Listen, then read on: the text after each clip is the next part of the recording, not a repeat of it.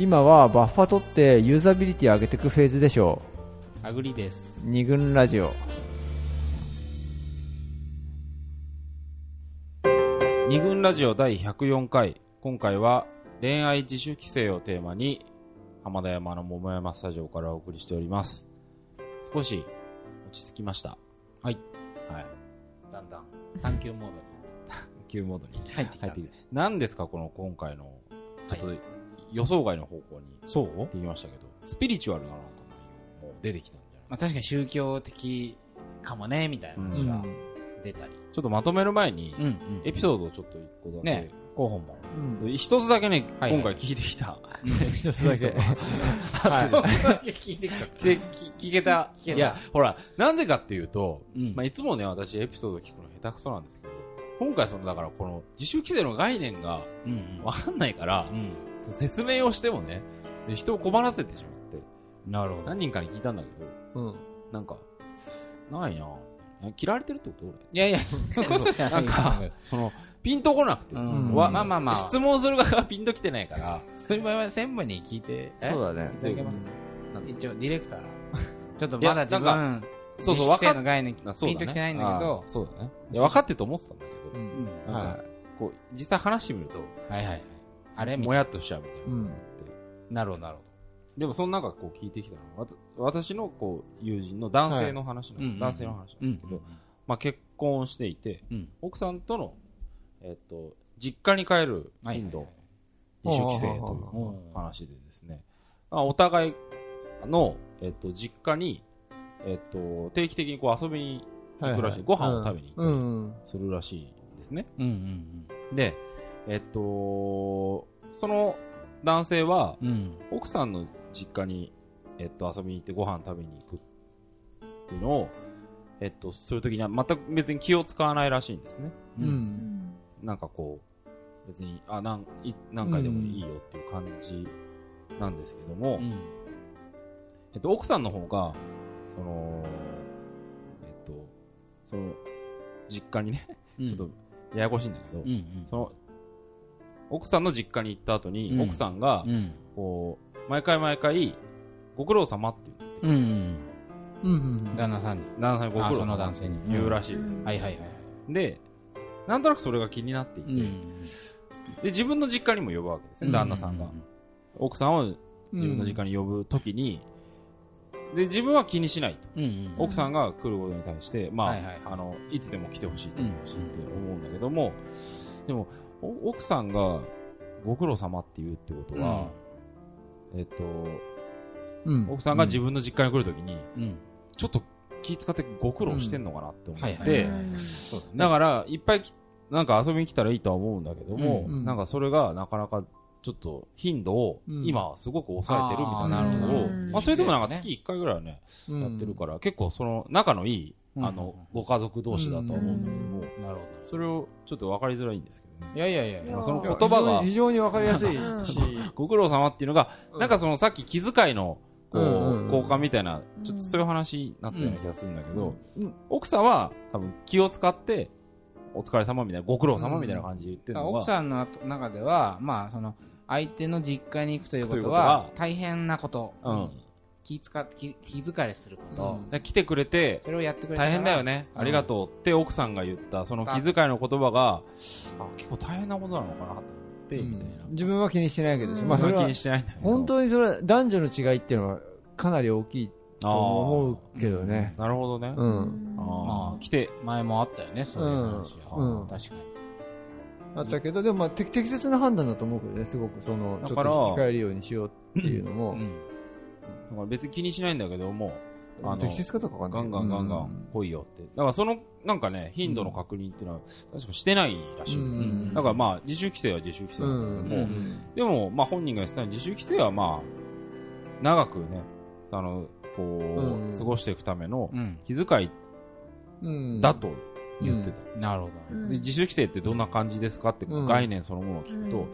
まあそれは気遣いだからね、みたいな。まあまあ、気遣いね。そういうことかなっていう。奥さん奥さんで気う遣いうん、温かい感じの気遣いうん。聞こえましたね。だからうん。自主規制ってさ、ね、最初出た時はなんか、ネガティブなあれだったんだけど、うん。こういう人もいるなと思って、って。なんかお互いいい気遣いができてる。そうだね。うんご夫婦確かにね、うん二人を、お二人を見るとね、うん。なんかいいんですよ。うんうんなんど。うん。あの、はい。そこで反発しないっていうところもいいと思うけどね。じゃあ、彼女がきっとこう思っているだろうから、うん。あのーかもしれないから、うんいや、ご苦労様じゃねえよみたいな。うん。ことを言う人もいるんだよ。まあそれはあると思う。他人行儀じゃんみたいなことを言う人もいると思うんだけど、うん。でもそうじゃなくて、うん。そういうふうに、俺もでも、あの、いい妻の実家に行くとありがとうっていうふうに、うん。今日はありがとうっていうふうに言われるうん。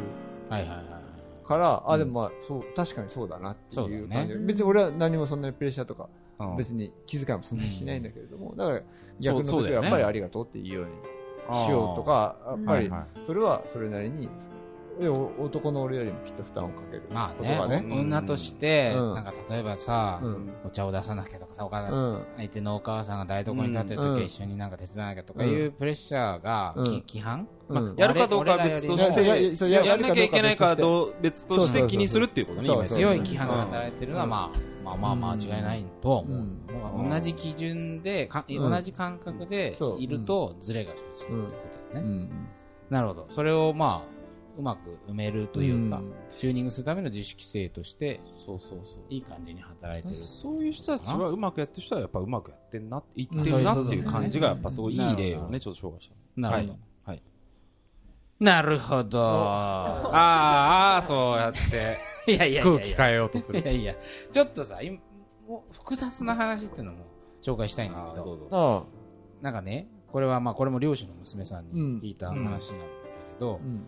まあ彼女は恋人からうん。可愛いとうん。言われることうん。が、すごく嫌なんだって。嫌だ。えあ可愛いって言われるたびに、あはい。なんかムカッとしちゃう。う。うんうんこれはなんなんでかっていうと、いやすごくこう、まあ、まあいいや、そなぜ自主規制かっていうのを最後に言うけど、すごい、これはね、複雑だし、彼女独特の捉え方かもしれないけど、なんかね、可愛いっていう表現は、うん彼女にとってとても移ろいやすい感覚だと考えてるんだって。で、なんていうのかな、すごく儚いなと。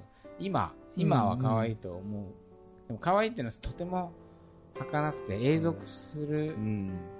しない、うん永続的可愛さが永続なんかしないって思ってるから、うんその可愛いって表現を自分はかあんこうか軽々しく使ってほしくないみたいな気持ちがある。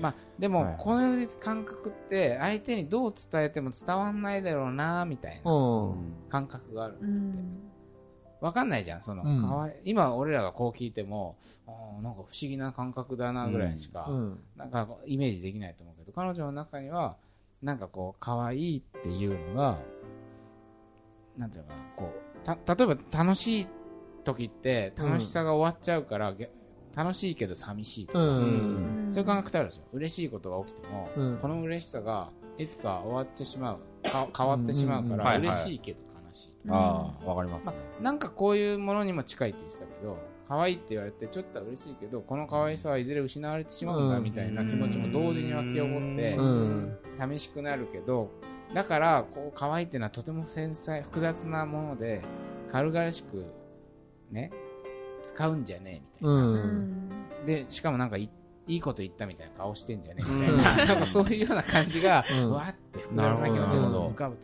あだだけど、とはいえそこで可愛いって相手が言った時に、本当はムッとしたいんだよ。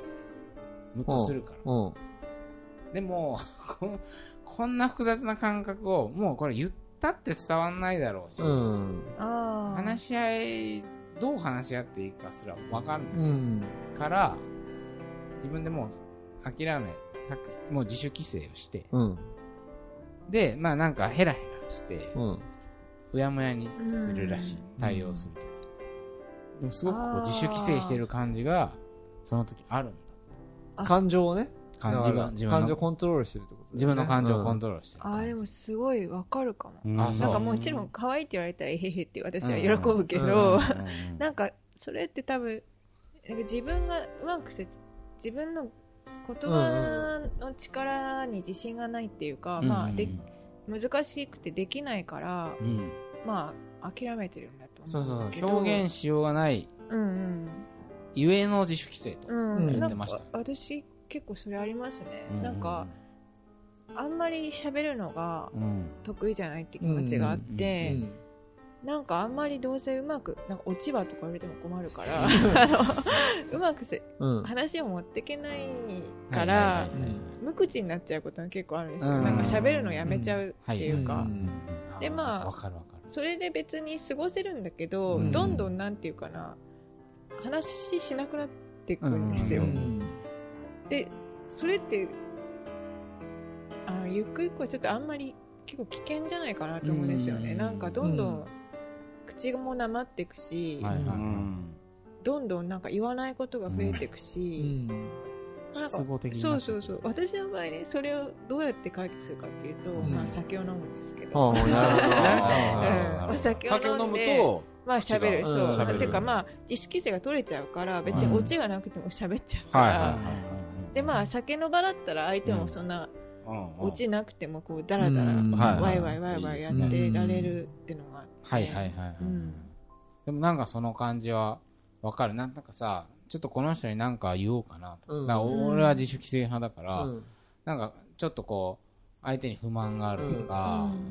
ちょっと相手にこう、こう、こうして、提案、うん。というかなんか、自分の気持ちを、自分が相手に対して例えばネガティブな気持ちを抱いた時に、うん。その気持ちを、俺としては伝えることで、うん。別にその人の関係は続けていきたいし、うん。それは別に友人でも恋人でも仕事相手でも結構あるんだけど、うん。基本的にこのその人との関係を前に進める、うん。いい感じに持っていくために、うん。自分が今抱えているネガティブな気持ちをうん。伝えてみたいという気持ちは湧くんだけど、でも今俺のこの抱えてる感情は、まあ、自分自己分析してみると結構自分のさ性格とかさ、うん。こう成長過程においてうん。いろいろ形成されてきた性質とかにうん。よって生まれてる感情だみたいな。うん。で、例えばシミュレーションするわけ。それを相手に言った時にうん、相手はどう反応するだろうとか、でもこの感じを理解するためには、こういう部分をまず把握しておいてくれないと、多分伝わらないだろうし、さらに相手の、相手がそれを感情的に反発してきたら、うん。例えばそれを、なんか前回出たけどさ、読解っていう態度でね、うん。清人は今どういうこと言ってんだろうって感じで、聞いてくれればまだいいけど、うん。なんか、生理的に、はん、なんか、言い訳をされたり、反論されたりしたら、俺そこで多分もう話すのやめちゃうかも、みたいな、うん。余計ムカついちゃうかも、とか思って、うんなんかそういうことをうわーって考えてると、もうなんか言えなくなって、もうその言葉が出てこなくなって、うん。勝手にこう、やめとこう、みたいな、うん。自主規制というか、きそこでうん。ストップしちゃうみたいなことが、割と体験的に。うん。ある信頼の問題でもあるそうだよね。だからそれってね。そうそう。コントロールしたいその、そう、信頼の問題と、うん。コントロールの問題っていうのが、うん。確かに本当にあるなと思って、うん。相手を信頼してないってことなんだよね。まあ、自主規制派は。つそう、一つそそういうところは、うんあの、なんていうか、わからないでしょっていう。いや、それはわかんないんだけど、うん。まあ、なかなかむず、でも、まあ、経験として多分そうだと思うんだよね。例えば、うん娘さんとかって、うんやっぱそう、あのーなんていうのかな。すごく曖昧なものとか、捉えづらいものとかを言葉にしようとするうんから、うんそれで、いや、何言ってんの？みたいなことふうに言われることが多分、今まであったんだと思うんだよね、経経験が。まあ、それでもだから、関係が長くなっていけばね、うんうんあの、分かるようになってくると思うんだけど、っていうことなのかなっていう気もするけどね。そうだね。でも、言わないっていうのはまあそうだね。うんうん言わないでも言わないことでまたさ、うん。なんか勝手にストレス溜めちゃったりもするから。ううん。ん。でそういうせっかく繊細なことを捉える、実は心の中ではね、うん。捉えてるのに、うん。それをね周りの人は知れないわけだから、ね、だから、だからもしだからそれを、が伝わる相手だと、やっぱそれはすごく、なんつうの、かけがえのない相手なんだろうなっていう感じがする。ねいやもうそれはね、自分としてもとても楽楽だし、うん思いっきり、思いつきをうん。言葉にできるって、うんそうね。いいなってうん。思うんですよね。全然、あの、結構妻に対してもそうなんだけど、うんだから、まあ、怒られることも多いんだけど、はいはいはい。会社の上司も今結構長いんだけど、うん。あの、直属の上司うん。とかに対して、思いつきで結構言って、ああ、思いついたことを、言え言える関係っていうのはまあ、それでもと唐突すぎて何言ってんの？うん。みたいな感じで言われることはあるんだけど、と隣の席に座ってるから、うん。突然、あ、そういえばみたいな感じで。はいはいはい言っちゃったりして、ね、結構受ける方疲れるんそうそうだよね。あの、あらぬ方向からボールが飛んでくる。でもいいですよね、うん。それはすごい。あ、うん、そうだね。うん。それはいい。今受け手の疲労とかはちょっと考えたことなかったかもしれないけ あ、で、ど。うん。それでちょっと今の話の流れで、いつもの先輩がですね、が、からいただいた、会社の先輩でね、話、エピソードを寄せてくれる人がいるんですけれども、えっとですね、言いたいことを言わないっていう自主規制だけじゃなくて、うん言いたいことを言うっていう自主規制もあるんじゃないかっていう、非常にこの、おまた。あれなんですけど、まあ今の話とちょっと繋がるところあるんだけど、あの、いつもの先輩、えっと、結婚して、うんあの、うんバツイチだけど、まあ結婚して、うん。あの、えーもうお子さんもいるんだけれども、うん奥さんは結構その時の瞬間の気持ちっていうのを素直に表現するうん。うん人なわけ。うん。でだから、すごい極端で犬飼いたいって思ったらすぐ犬飼って、うん。前前そうそうそうそうそう。あの、連れてきちゃうし、もう一匹欲しいと思ったらもう一匹出てきちゃうみたいな人だから。あり、ましただね。特にその負負の感情ね嫌いだとか出ていくとか死ねみたいなか負の感情も言葉に出すことをうん。OK だと思っていて。うん。だからそれはつまりそういう自主規制がないっていう。うんはいはいはいはい。ででも一門先輩はいくら親しくても傷つけるようなことはしたくないからうん。その瞬間にそういう感情を持ったとしてもうん。一旦心に置いといて冷静になってから考えてその上であの対応することが多いと。でそれはでも自主規制じゃなくてあの自分がそれを正しいと思ってるからうん。そっちの方がいいって思ってるから、うん規制してるわけ、感情に規制してるわけじゃないんだけども、うんで、も、奥さんからするとう、ん。そういう、はっきりした言葉を言わないっていうこ態度が、一度離婚して傷ついてるせいだっていうふうに捉えていていつもの先輩が。だから。本音を見せてないっていうふうに、ああ、なるほどなるほだから自主規制してるというふうになるほど。見見てるわけ大ですね変。だ。うんで、だから、あの、まあ、いつも先輩だから非常に抑制的なんだけど、でも、最近、ど。はいはいはい。その彼女のスタンスに合わせて、うんもう結婚して7年ぐらいなんだけど、うんそのリミッターをね、少しずつはいはいはい解除してて、うんその意図的にちょっと解除してるっていう感じで、前は言わなかったダメ出しとか、彼女に対する愚痴っていうのを言うように。なってきたへと。だから、つまりこれは言いたくないことをうん。言うっていう、抑制的なことを規制してる。自分の本そうそうそうそう。本来で言えば抑制的なであるってことが、すごく本来自然に自然に振る舞ってたうん。ら、うん。抑制しちゃう。そうそうその自分をを規制して。そうそう。だから、うん。だから、そう、い言い方を変えると言いたくないことを言うっていう。自主規制。ーわけ。複雑だけど、でもそれはでも、でも、わわかるよね。わわかる。でも、それで、結果として、なんとなく、うん。前よりも関係がうん。うまくいっているように感じていい、いい。そうそうそう。でも、まあ、うん一方でそのダメ出しの表現には、そのなるべくそれでも傷つけたり起こさらせたりしないように気をつけるから、それはそれで、うん。また何重にもうん規制がかかってるんだよな、みたいな話はしてくれたんだけど、うんでもまあ非常に、チャレンジ感あるよね。そう、そうだね。うん。取っ払ってよく、よその規制ラインを超えていく。そうそうそうそうそう。なんか相手の規制レベルに合わせてるっていうか。そうそうだね、ん。うん。合わせて見るっていうか、だからその、そう、そうじゃないっていうか、まあ、なんていうのかな。本音を、本音を、だ奥さんからしたら、本音を、本当は見せたいんだけど、見せた見せてないんでしょっていうふうに思ってるんだけど、うん そう、先輩からしたら、いやうん、本当に言いたくないんだっていうふうに思ってるんだけど、うん。でも、まあ、そういうふうに思われてるんだったら、まあまあ、じゃあ、うん。言ってこうかっていう感じで、うまくいってるっていう。うん。まあ、そういうね。なんか話は複雑そうに見えるんだけど、なんか意外とこれはよくあることなんじゃないかなという気が。うんちょっとすするうんねそういう時にお酒を飲むってことでしょ？そういう時そうだね。そうそうそうねうんそうねうんお酒あの。規制ラインを、自分で引いてしまった規制ラインをうん。超えていくときに、そうだね。酒とか、をっていうことだね。なんかね、あの、まあこう男性と行き詰まった時に。えっ、と、これからはうん。月に1回1本ワインを開ける日を作ろうとか思ったことがあって、う。んうん。そういうなんか行事がないと、うんあの、突然なんかバーっていきなり規制をうん。解いてもうん、ちょっといきなりすぎるかなと思って、うんそういうなんか、今日はブレーコみたいな、うん行事にしちゃえばうんやりやすいかもしれないなって思ったんですよね。それ。もさ、いわゆる晴れと毛じゃないけどさ、うん。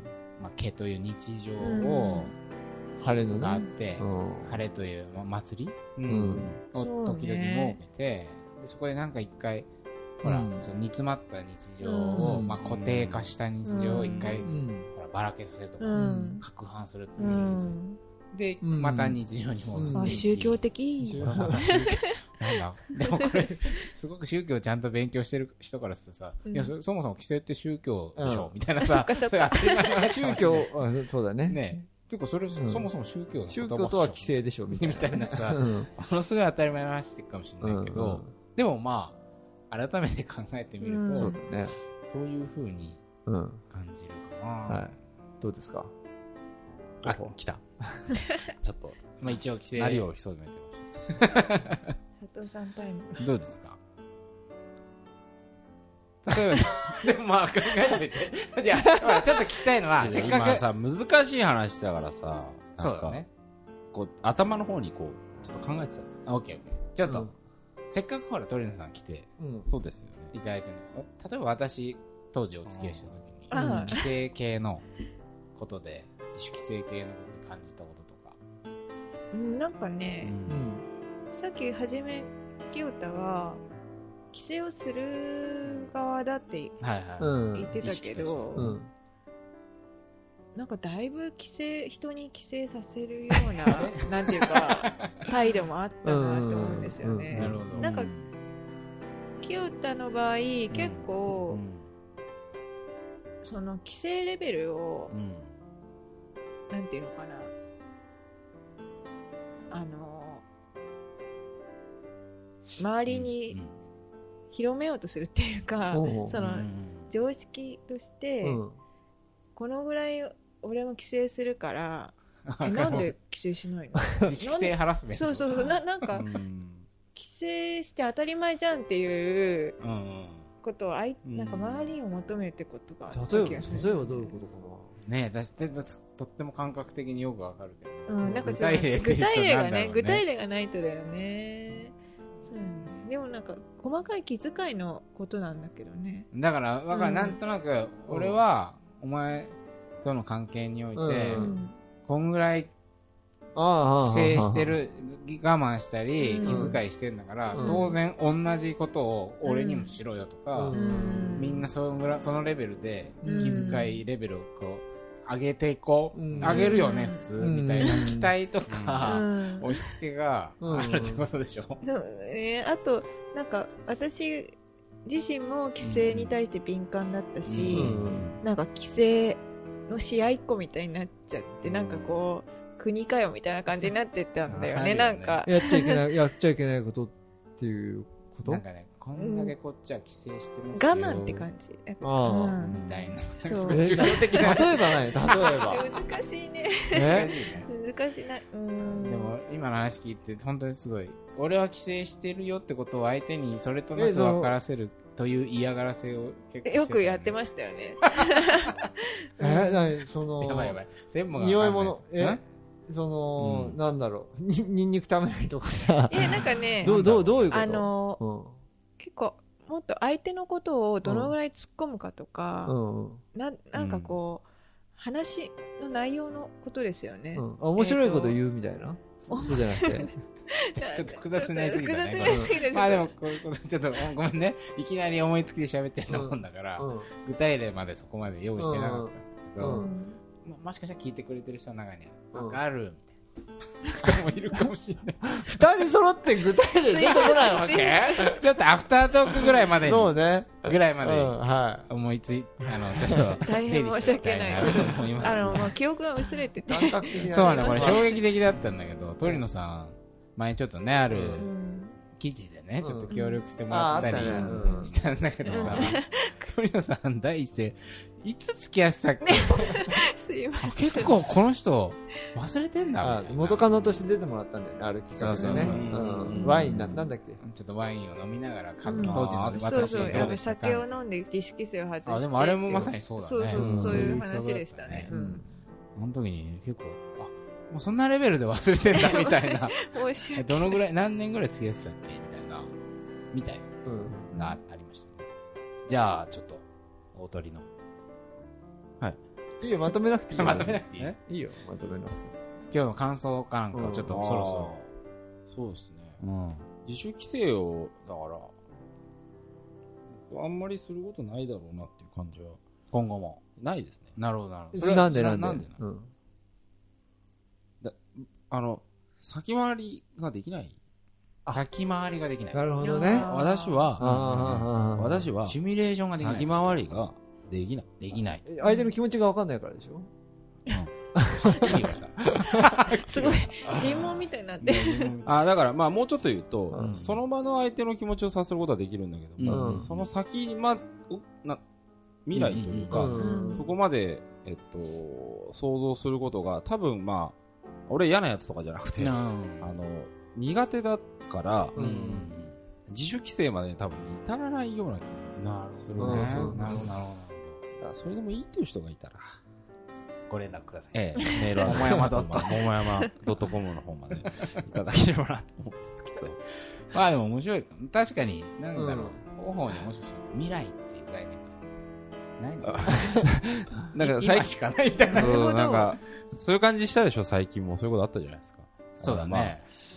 まあ。あいつそういう感じなのかな。すごいね新しい文化なんじゃないえ？未来未来がでもさ、なんと家族、なんだっけ？なんかいると思うピダハン。いるピダハンいるピダハンピダハンねそうでしょ？ピダハンは、まあ、時間っていう概念がないないんでね。うん。さようならとかさ、うんそういうのも、おはようとか、そういうのもなそうなない。概念がもうない。そうそうそう。だから言葉もないでしょそう。それにそう、それに当たたる言葉がない。うん。あと、数字もないんだよね。数字もないピダハンは。あれち1、2、中国語も1、2いっぱいかな。うんあれか過去が過去形はないんだっけ？未来形がないんだっけ？なんかどっちかがないくてそううん昨日とか今日とかが入ってればなんかそれで実勢が変わるみたいなだっ面白い。た面白いよね。うん。面白いね。うん。そういう感じでもしかしたら、広報の中には、私に未来はな概い。概念としての未来が。ない。いや、それは言葉はわかるし、うん。その1年後のことは、それはなんか、理解はできる。予定とかあるけど、うん。シミュレーションができないって感じなのか。な。んか、特に相手に関して、うんちょっとわからないから。でもさ、自分がやりたいことを、みたいなさ、うんししをややって、やることによって相手がこれについてどう思うかなみたいなことはあったりするんじゃないうん。そう、そうだね。のだって、ままあそうだね。それはちょっとあるかもしれないけど。デートの途中でいきなり、はい、今泳ぎたい。プール行きたい。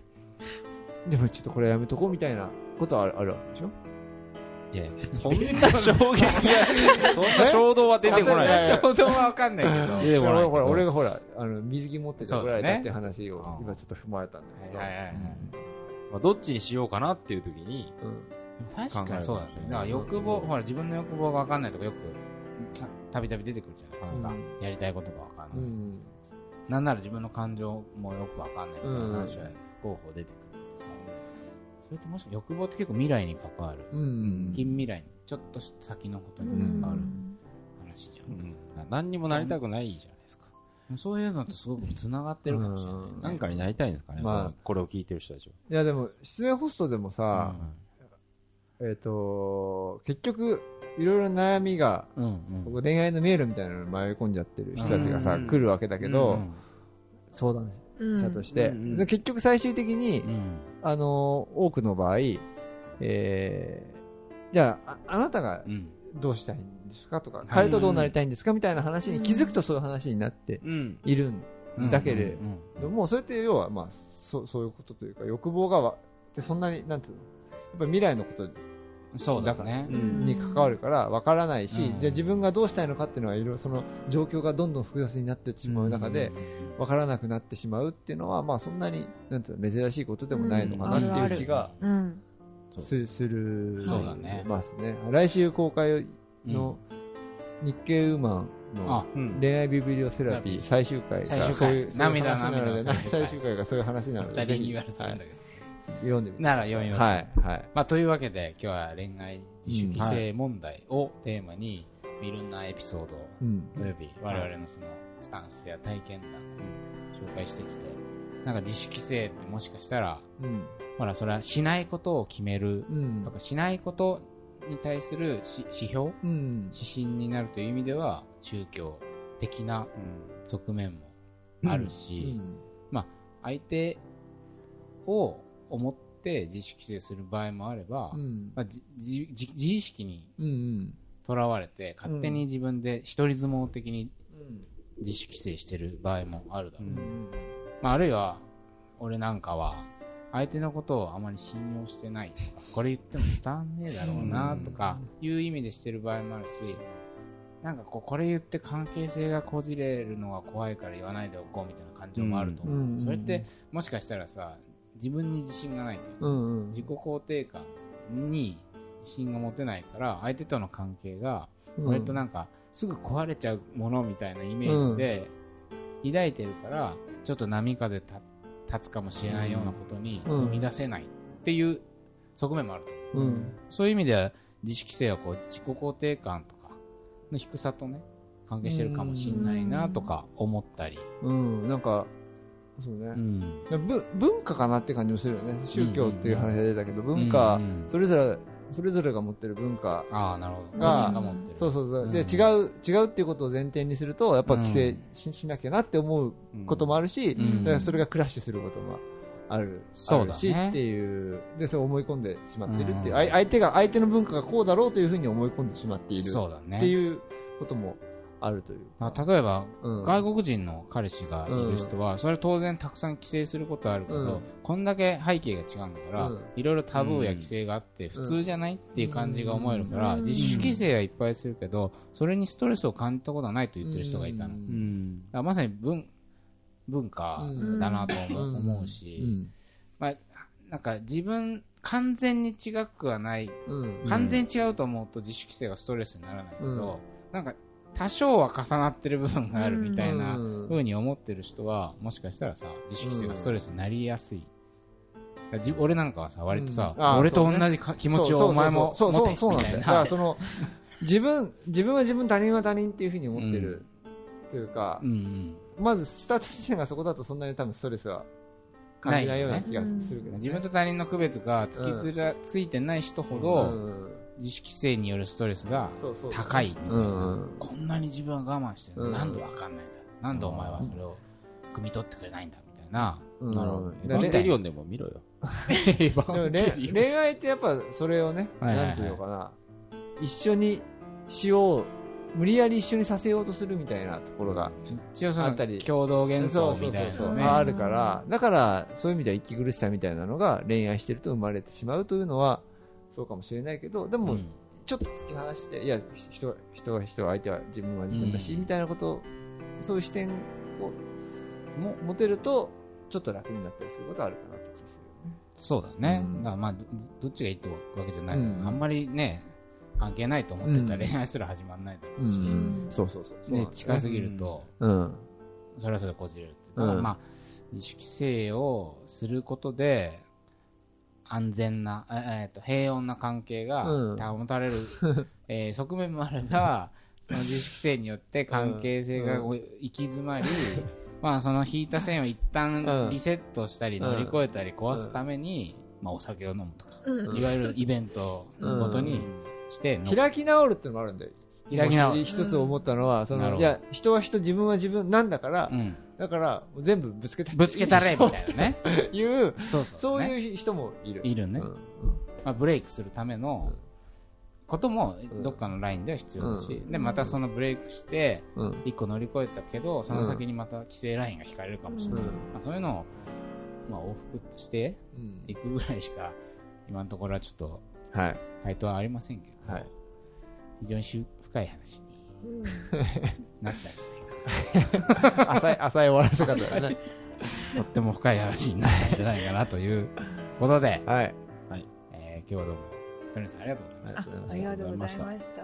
というわけで、えー、二軍ラジオ第104回恋愛自主規制をテーマに、えー、もう浜田山の桃山スタジオよりお送りいたしました。えー、桃山スタジオ清田でした。佐藤でした。森田でした。そしてゲストの、トリノでした。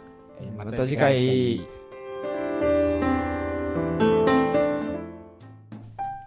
自主規制を避けれ解除。二軍ラジオ。